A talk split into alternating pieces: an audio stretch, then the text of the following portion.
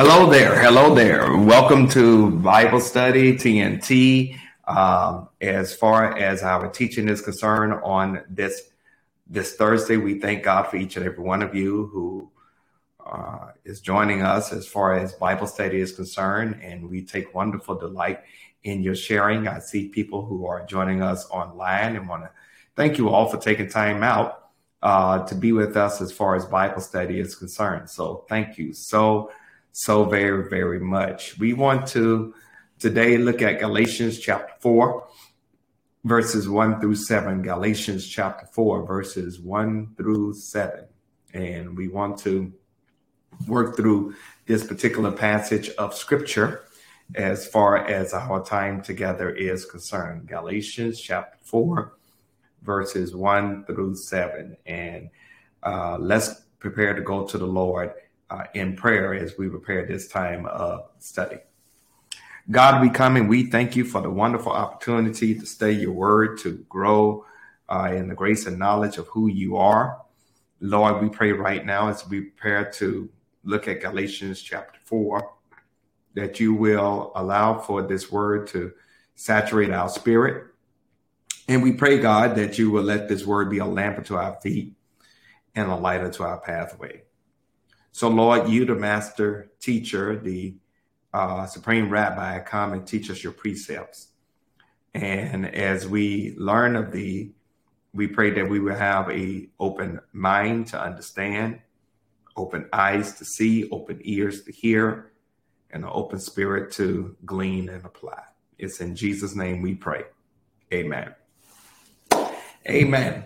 Galatians chapter 4, starting at verse 1 uh, as we prepare to uh, go through this particular rendering, uh, Paul is doing something very unique as far as this time together is concerned. He's really dealing with what it means to be delivered as far as uh, the law is concerned and to really put the law in its proper place when it comes to the aspect of grace. And Paul, in this particular setting is doing all that he can to argue against uh, the persons that were known as Judaizers. And I think that we've shared uh, before in, in many occasions that the Judaizers are persons, or Jews rather, who told the Gentiles that in order for you to be a really fully accepted Christian, that you had to be circumcised, especially if you were a male. Paul is arguing, no, you don't.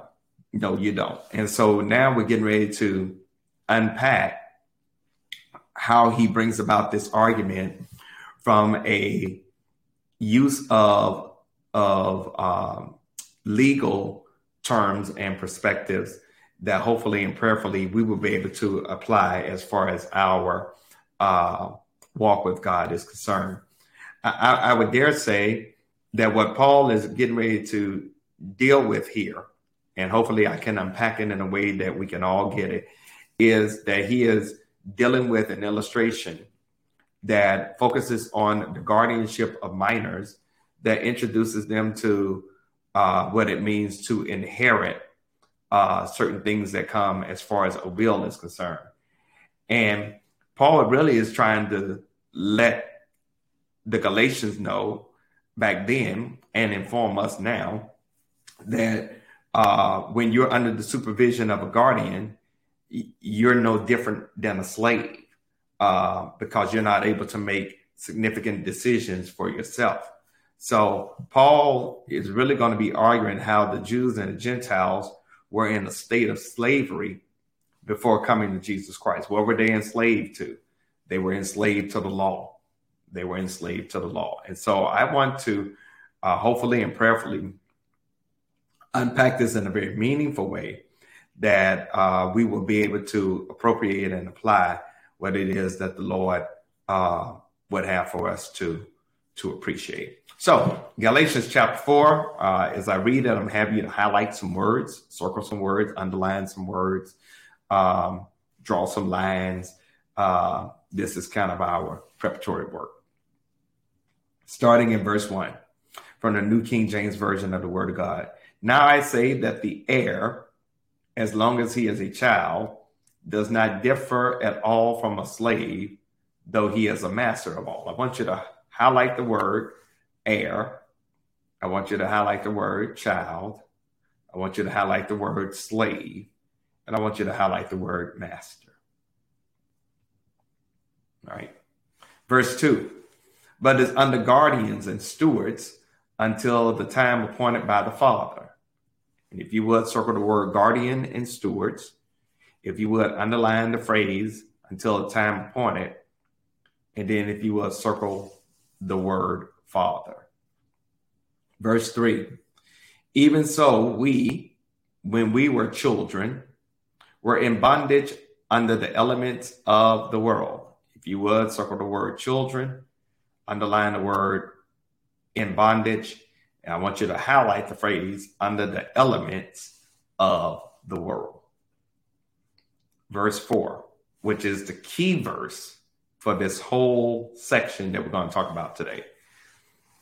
But when the fullness of the time had come, and I want you to highlight that whole phrase God sent forth his son, born of a woman, born under the law. As a matter of fact, just highlight all of verse 4.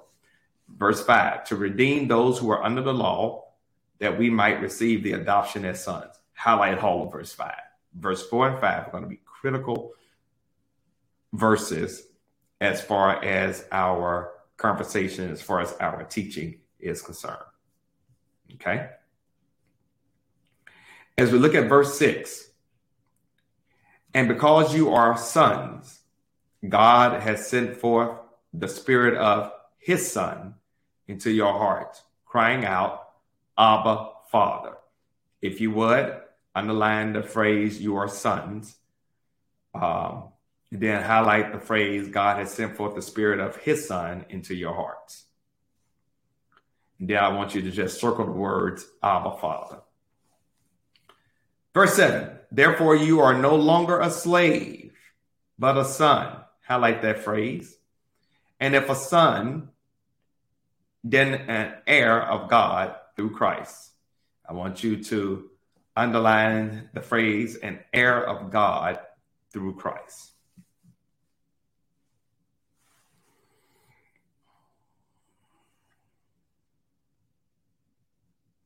All right. Got a lot of territory to cover. And even though I've only read verses one through seven, I could teach on these verses for at least two and a half hours. But I only got really, uh, uh, I would say uh, at most um, 47 minutes to do what I need to do. So let's get to work. So when we look at verse one, now that I say I now I say that the heir, as long as he is a child, does not differ at all from a slave, though he is master of all. One of the things that I believe Paul is really trying to help us to appreciate is that there were people who were under the law who were relatively spiritually immature. And Paul is drilling in this level of how they knew the law but could not keep the law, and how the law really kept them spiritually immature. And so Paul is reminding those who are from Galatia who come to the saving grace of Jesus Christ that even though you are a child and you are an heir, because you are under the law, you are no different than a slave. Okay.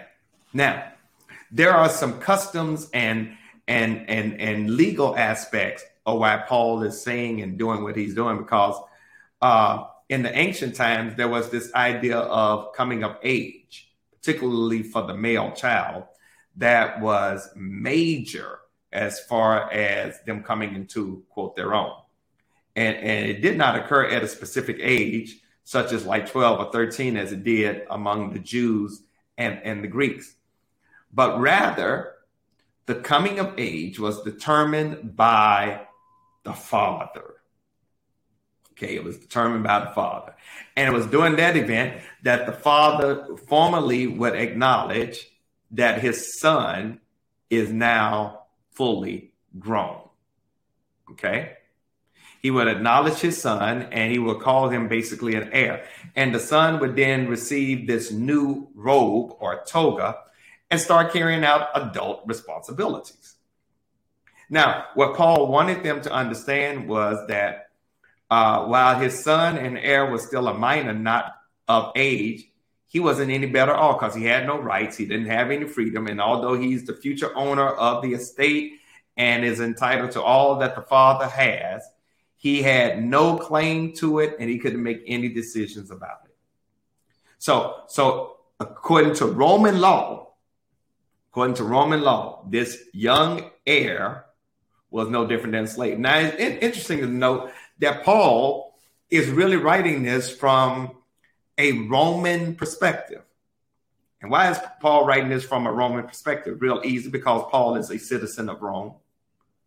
Even though he is a Jew, he is considered to be a citizen of Rome. And with him being a citizen of Rome, then he was able to write about certain things as far as that is concerned. I see Sister Brenda Irwin online for Bible study. Forgive me for being excited about seeing her. Uh, uh, Sister Brenda Irwin had knee surgery yesterday. And uh, thank you for, for joining us. God bless your heart. She is at home recuperating, and uh, it's, it's good to see you. Bless your heart, uh, engage in, in Bible study. So thank you so very much. Let me get back to teaching. Uh, I just got excited about that. So, this future heir, this child, is treated as a slave.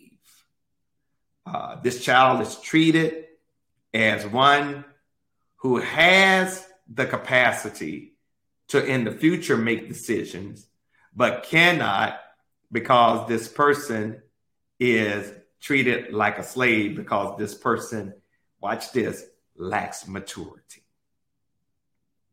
This person lacks maturity. Let me say that one more time. This person lacks maturity. All right. The, the, the, the thing that we got to appreciate and understand is that even though this person lacks maturity, it is under the guardians and the stewards until the time appointed by the father. So what is happening is that the guardians and the stewards um, uh, were teaching the child what it meant to be grown. They were teaching the child uh, certain pedagogy. Now, I'm saying all this to, to, to say that you and I, prior to coming to the saving faith in Jesus Christ as our Lord and Savior, we were not under the law, but we were under sin. Sin was our master. And God was in God's working, prompting us to come to the saving knowledge of who Jesus Christ is. So when we look at verse 2, verse 2 talks about, but it is under the guardians and the stewards until the time appointed by the Father. And when we look at what Paul is talking about as far as this is concerned, he focused on the legal rights and status of the son who is the heir. So there the reason why you have guardians and the reason why you have stewards uh, is that they serve two different ro- roles. The guardians were the one who watched over the child. They were the pedagogy. They were the teachers of the child. They watched over the child. They taught the child certain things about uh, growing up. The stewards or trustees watched over the inheritance. Okay. So you have, that's why you have these two words, guardian and stewards. Guardians were the ones that watched over the child, they taught the child. The stewards or trustees watched over the inheritance that one day the child would get. Now, so the guardians and the stewards, if you follow the flow, uh, work together until the time appointed by who? The Father. The Father. Um, and, and, and this is very important for us to, to understand that, of course, back during that time, they were in a relatively, well, very patriarchal society. So uh, uh, everything was basically done by the father. Now, this is what I'm really trying to drive home because Paul is trying to help us understand that the purpose of the law back then was to keep us out of trouble and to discipline us while we were immature until God offered us maturity when we came to salvation by the grace of God. Okay? So that's what Paul is implying when he talks about the coming of age. And the coming of age is different for every son. So in Rome, the father was the one that set the time for the son to come of age and to come of uh, to become considered an adult. The interesting thing is that um, those age differences uh, they weren't the same for each son. So if the father had two or three sons, then the father may have one son coming of age at maybe a like 12 or 13, another son coming of age, maybe at 13, another son coming of age, maybe 15. But it was the father in Rome that set the time for the sons coming of age. Now, again, unfortunately, we're dealing with a very patriarchal society uh, at this particular time, particularly uh, under Roman law and custom, under Greek laws and customs, and under Jewish laws and customs. Uh, it was very patriarchal. And unfortunately, there is nothing that is being said about women or young girls coming of age. Uh, that is expressed as far as the text is concerned. All right.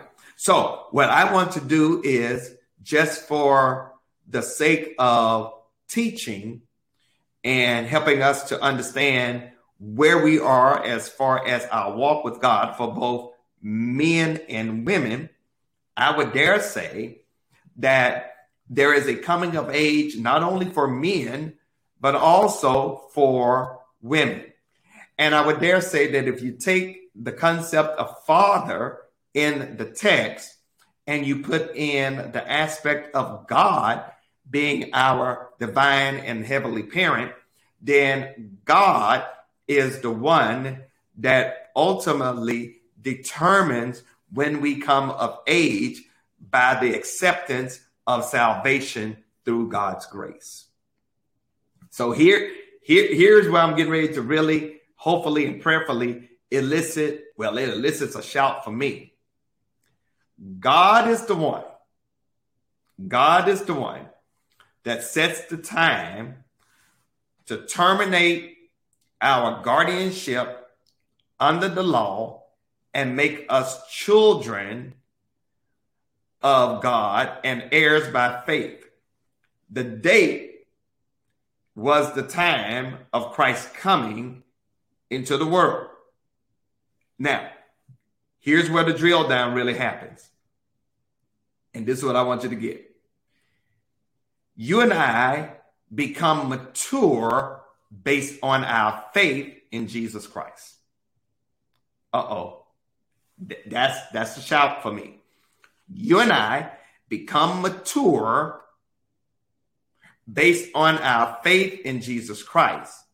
So what faith does, it initiates the believer into a state of maturity and heirship, which gives us full rights to claim our inheritance.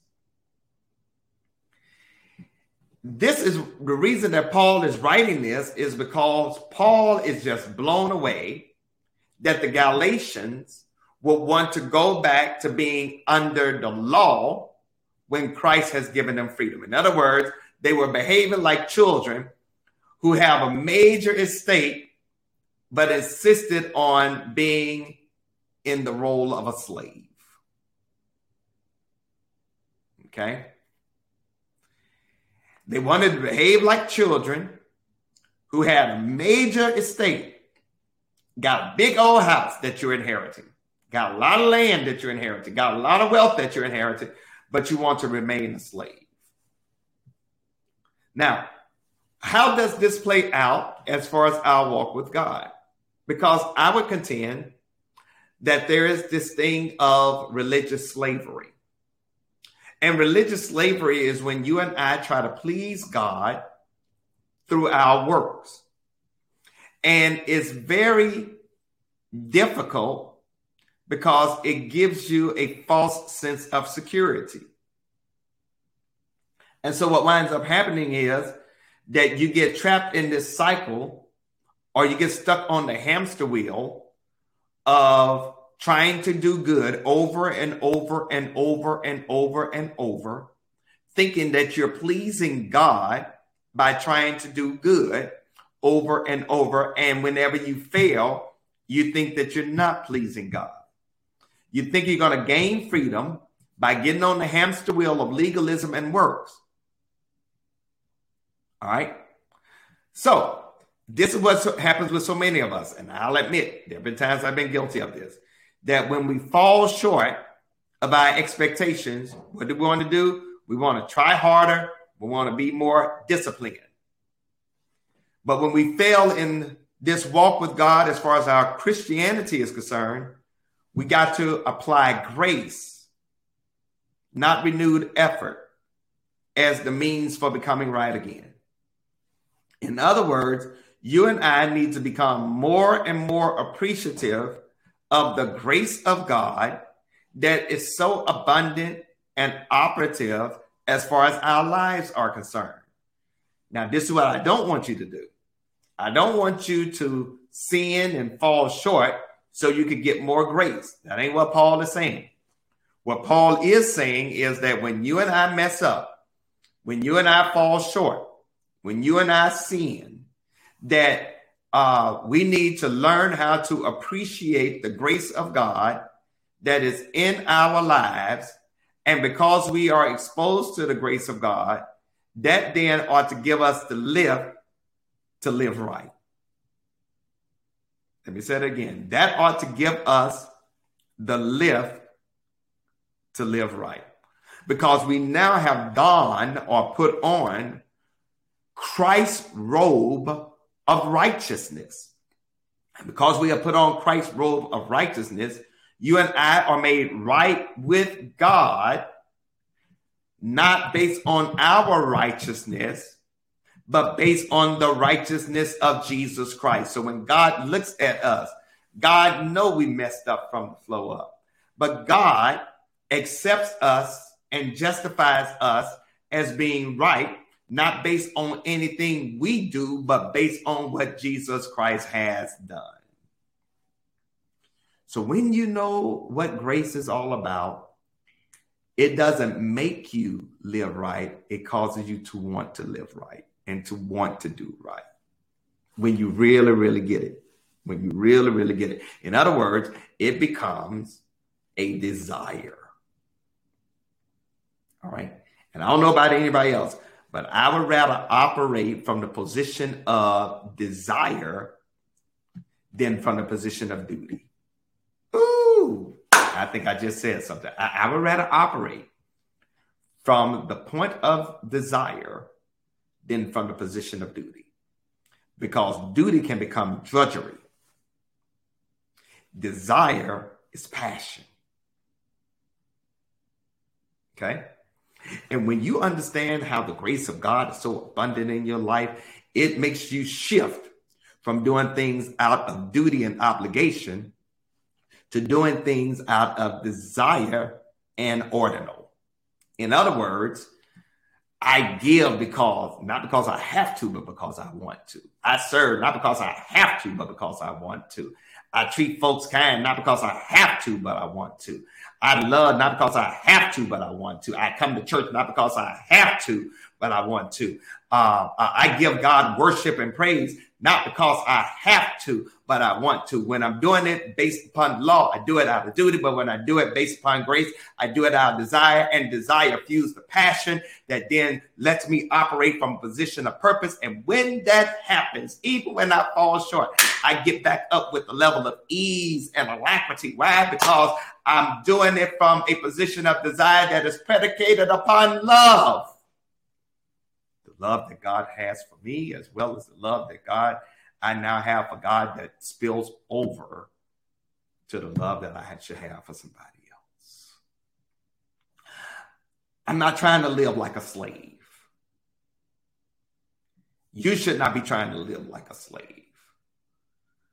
Grace has allowed for us to be free from the drudgery of being a slave to the law so that you and I can move with a sense of joy that is predicated upon desire and passion and purpose rather than just duty. Let me look at verse 3. Let me look at verse 3. Paul says, even so, we who, when we were children, were in bondage.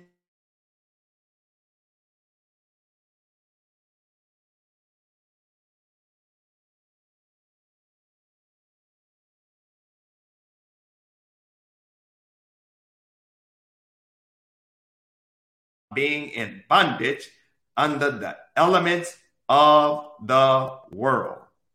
The elements of the world were the demonic agents that enslaved the Jews and the Gentiles.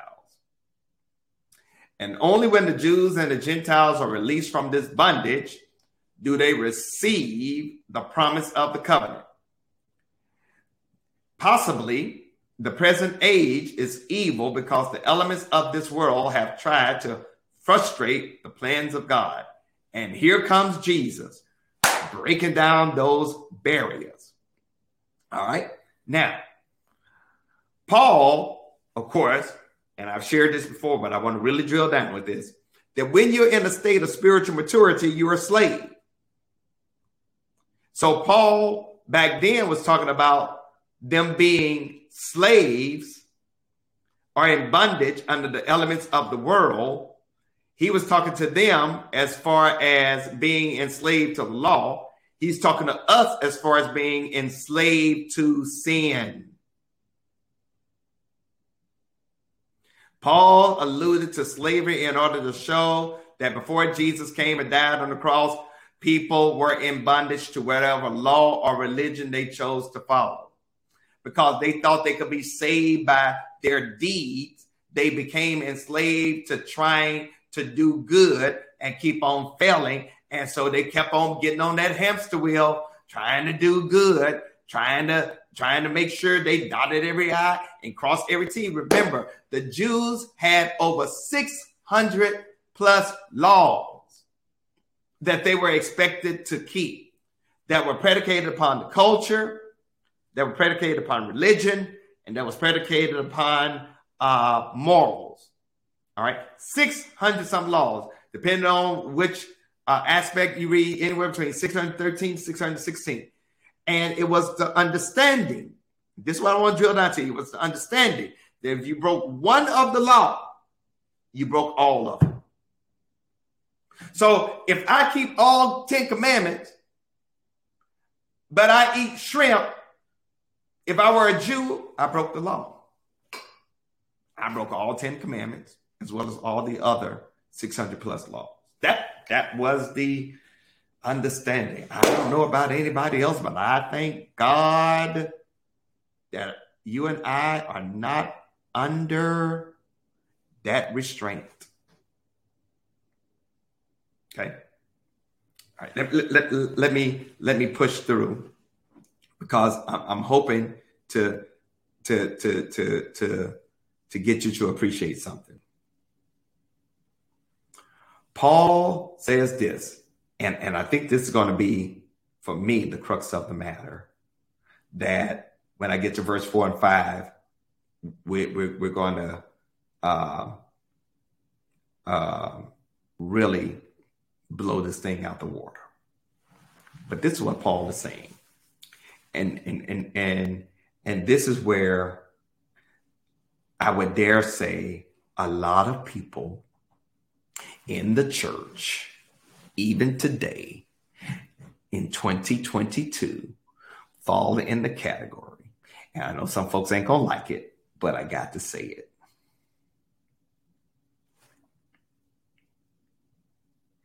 When you are spiritually immature, you are a slave. Ooh, let me say that one more time. When you are spiritually immature, you are a slave. And when you are a slave, you give in to your own thinking because you're under the perception that you got to engage in performance in order to achieve the love and the grace of God. So the problem is that the reason why many churches are in the mess they're in is because you got a lot of people who have been baptized and are spiritually immature. And they are spiritually immature because they fail to number one, allow for the word of God to saturate their hearts. Number two, they have failed to allow for the Holy Spirit to become their helper and their teacher. They have failed to understand that the church does not exist for their consumeristic, materialistic aspect of living.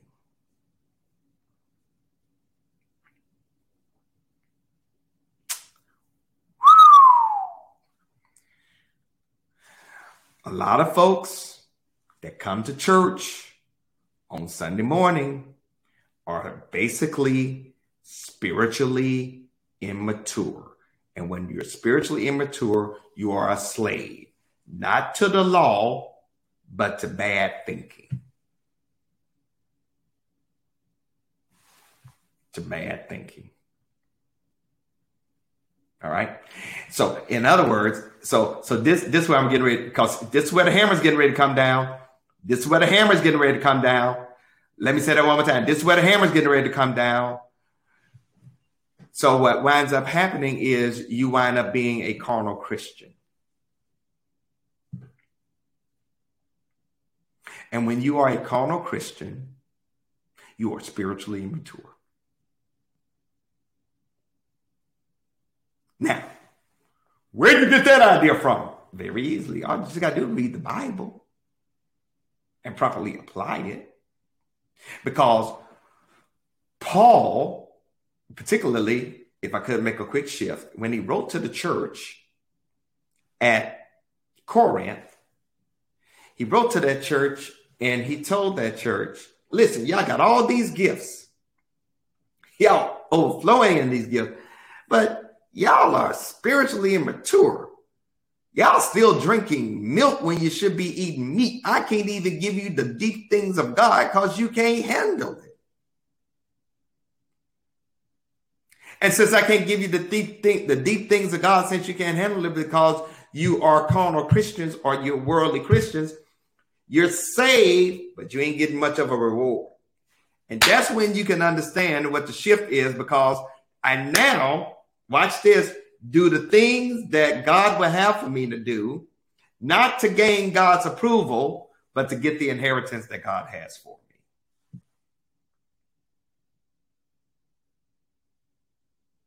I'm saying, I, listen, I, I, listen, I got relationship. Okay?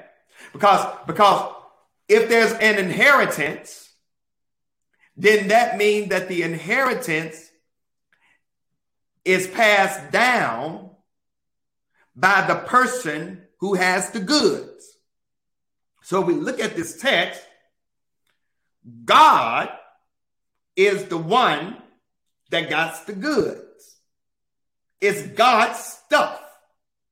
You and I are heirs to whatever God desires to give us. Ooh, this, this is some good teaching.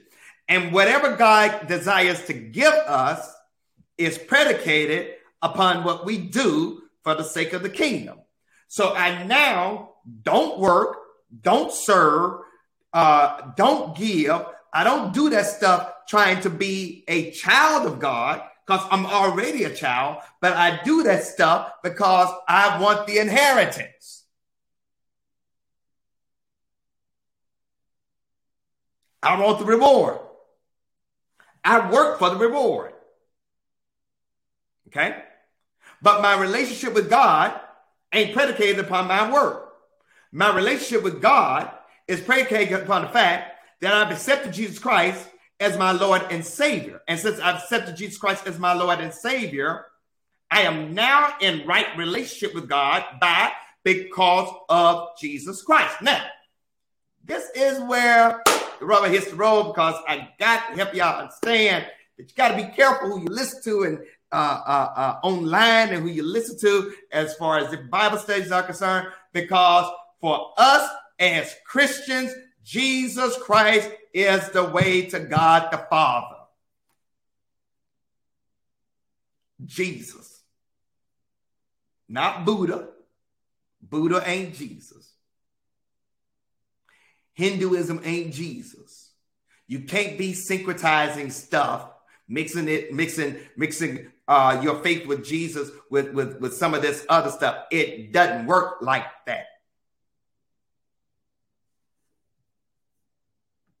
Doesn't work like that. Let me say that one more time. It doesn't work like that. Let's look at verses four and five. But when the fullness of the time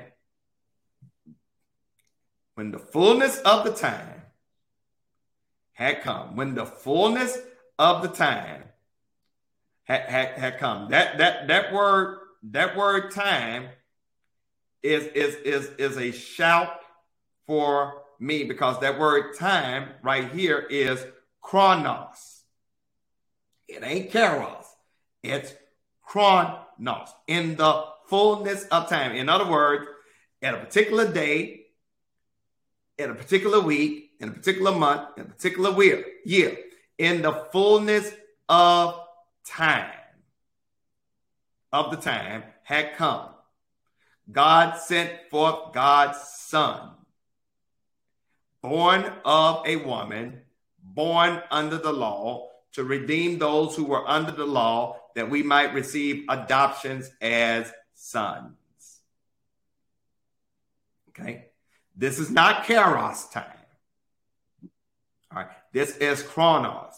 This is um, uh, uh, seconds, minutes, uh, hours, days, weeks, months, years, centuries, millennia, eons.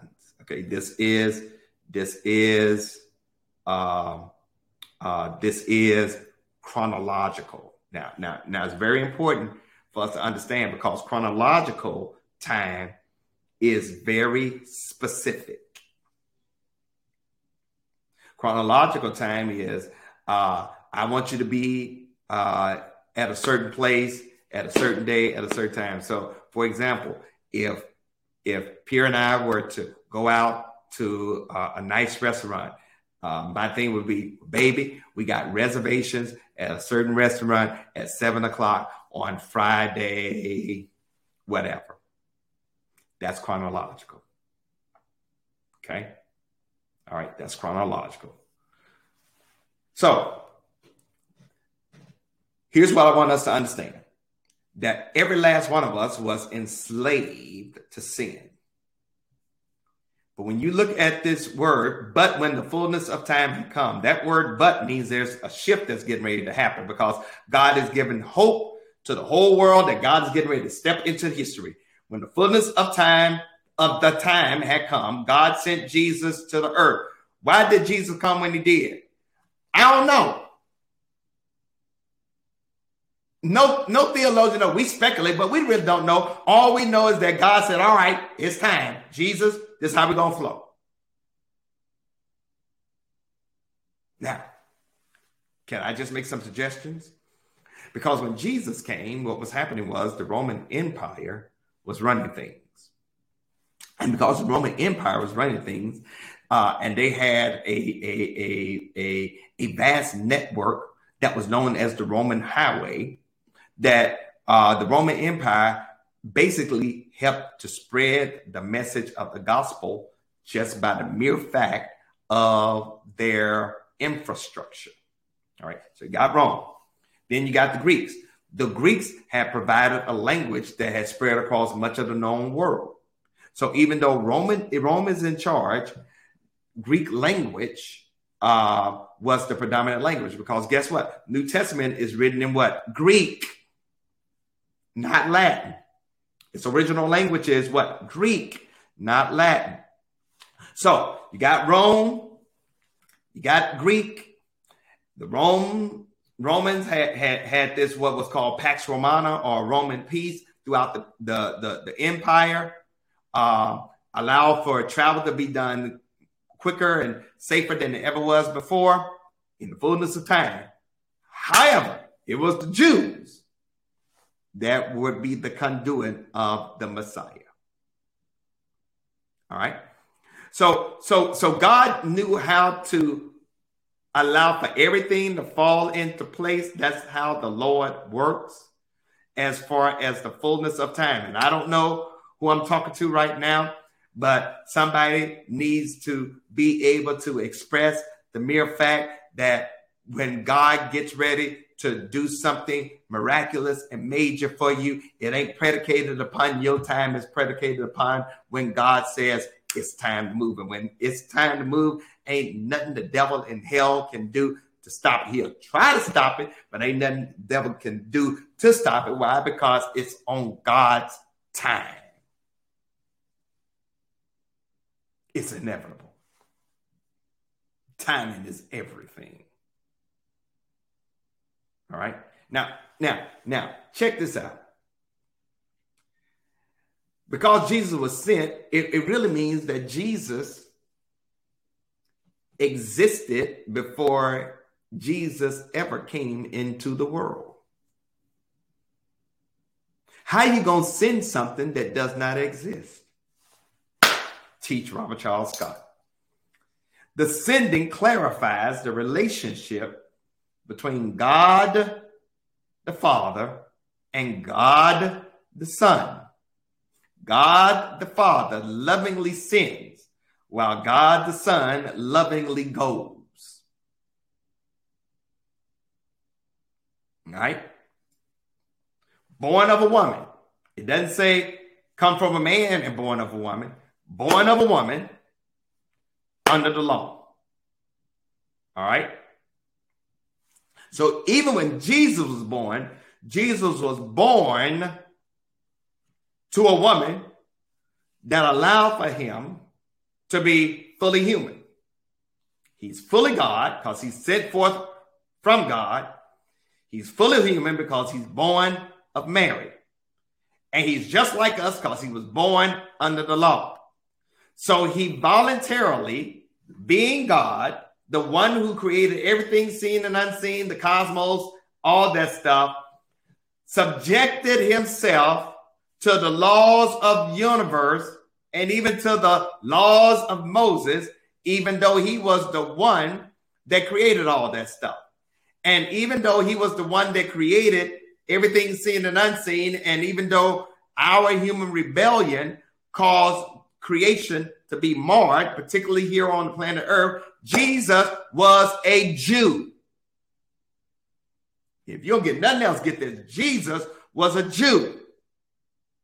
Your Savior, my Savior, your Lord, my Lord, was a Jew. Wasn't a Christian. He was a Jew. So you and I can't hate Jews because our Savior is a Jew. All right. Now, let me do a little teaching. Because with Jesus being the Jew, that means that Jesus, two things happen to Jesus. And all you got to do is read Luke 2. Two things happen to Jesus. Because Jesus was a Jew, he lived as a Jew, in keeping with this, Jesus was circumcised. All you got to do is read Luke 2. And he was taken to the temple on the eighth day. All right. And it is it, it is through him that you and I are redeemed and we are adopted into the family of God.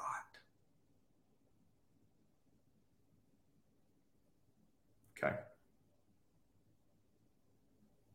In other words, Jesus already had existed within the Godhead.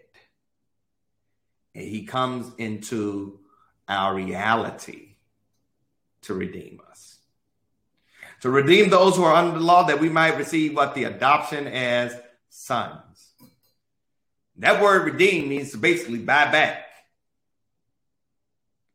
Redemption is the price paid to gain freedom for a slave. And Jesus is our Redeemer because through Jesus' death, he paid the price to release us from being a slave to sin. So when Jesus redeemed those that were under the law, he didn't just redeem the Jew, he redeemed all who accept him as Lord and Savior. He took on the curse of the law that you and I, check this out, will become adopted as sons, which means that that that God chose us because we chose Jesus. So do you know what it means to be children of God? Do you know what it means to be heirs of of of of of, of God and joint heirs of Christ. Do, do you really know what that means? Let me let me just drop some stuff on you. Do, I, I mean, if, if you don't get anything else, I, I want you. I want you. I I, re, I really want you. I really want you to appreciate what I'm getting ready to drop on you, because you and I are heirs of God, joint heirs of Christ. We are no longer debtors. That means we're not cursed. Okay, so so it's interesting when we hear from somebody we're breaking generational curse. No, Jesus did that at Calvary. I think I just said something. Ooh, I'm on the curse. No, Jesus broke that at Calvary. We're no longer debtors. We're not cursed. Okay. I'm doing I'm teaching y'all better than y'all saying amen. If I'm if I'm breaking it down for you, put it in chat something. We got new life. We got a new family. We have the Holy Spirit. We have been born again we have the promise of a future resurrection of our bodies, which means you ain't gonna get no wings. You're gonna get a brand new body. We got a promise of a new place in the future. We're gonna be with Jesus forever, and we're gonna have the same special relationship with God that was only limited to Israel. And you and I have the inestimable riches that are predestined for us by God through Jesus Christ. Do you know what you got rights to?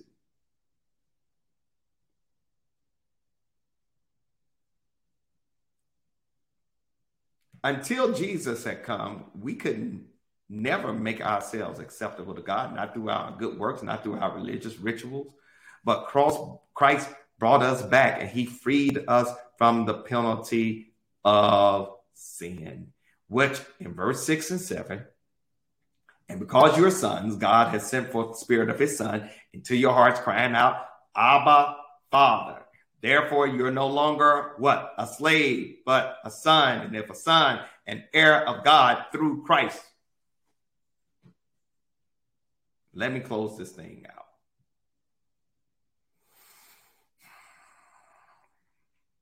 Here's really what Paul is saying.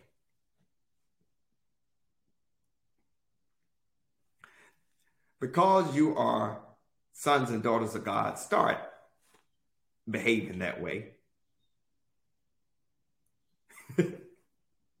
Start acting like it. Stop being spiritually immature. Because this is what God has done. God sent the Spirit of Jesus Christ into our hearts.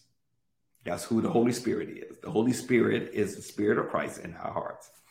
Just as God has sent the Son so he has also sent the Spirit. The Spirit can't be earned, it can't be obtained as a reward for works. God gives the Holy Spirit as a gift. So the moment that you and I accept Jesus Christ for real as our Lord and Savior, we have the Spirit of Christ. And faith in Christ means that we have the Holy Spirit that is basically the same Holy Spirit that was with the disciples on the day of Pentecost. The same Holy Spirit gives gifts and graces to us. That same Holy Spirit provides us with the fruit of the Spirit so that we can live for God. The Holy Spirit is the Spirit of Jesus Christ in our lives. In other words, in other words, just look at verse 6. God has sent forth the spirit of his son into your hearts. Do you not see Trinity right there? God sent forth the spirit of his son, who's his son, Jesus Christ, into your what? Hearts. Into your hearts. And when we talk about heart, we ain't talking about this flesh that's beating. We're really talking about your mind, your the, the essence of who you are.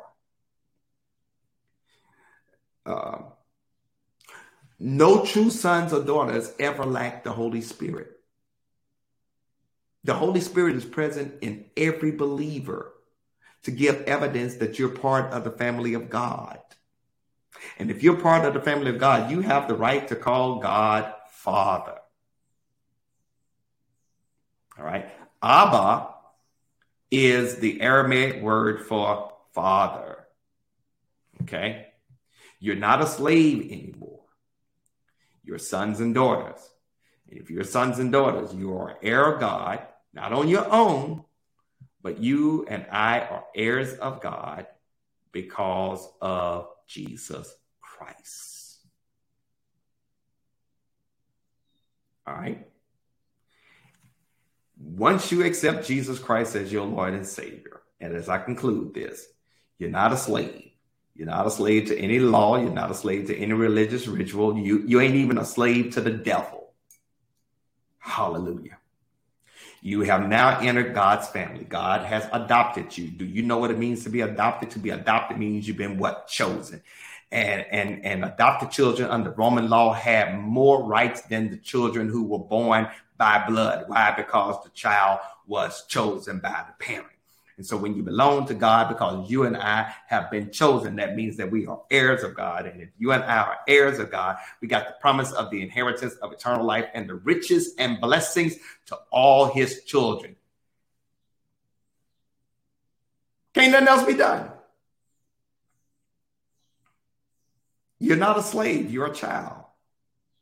You're an heir. Heir of God, joint heir with Christ.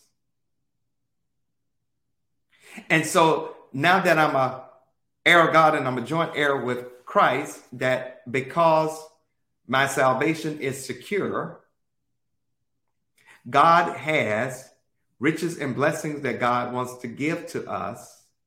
And the riches and the blessings that God gives to us is predicated upon being the reward that God offers us when we serve and love him. So now I don't work to get saved. I don't go to church to get saved. I don't give my tithes and offerings to get saved. I don't serve in a ministry to get saved. I do all that stuff. Why? Because I am saved.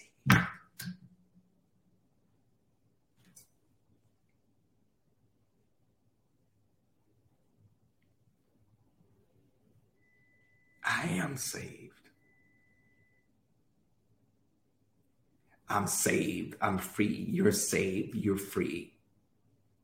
When you receive Jesus Christ, and this is what I close on. When you receive Jesus Christ as your Lord and Savior, God gives you everything you need to be fully saved. If you don't get nothing else, please get this.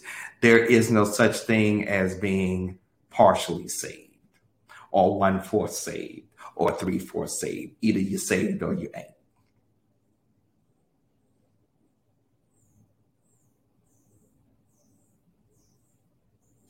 You ain't got to work to get saved.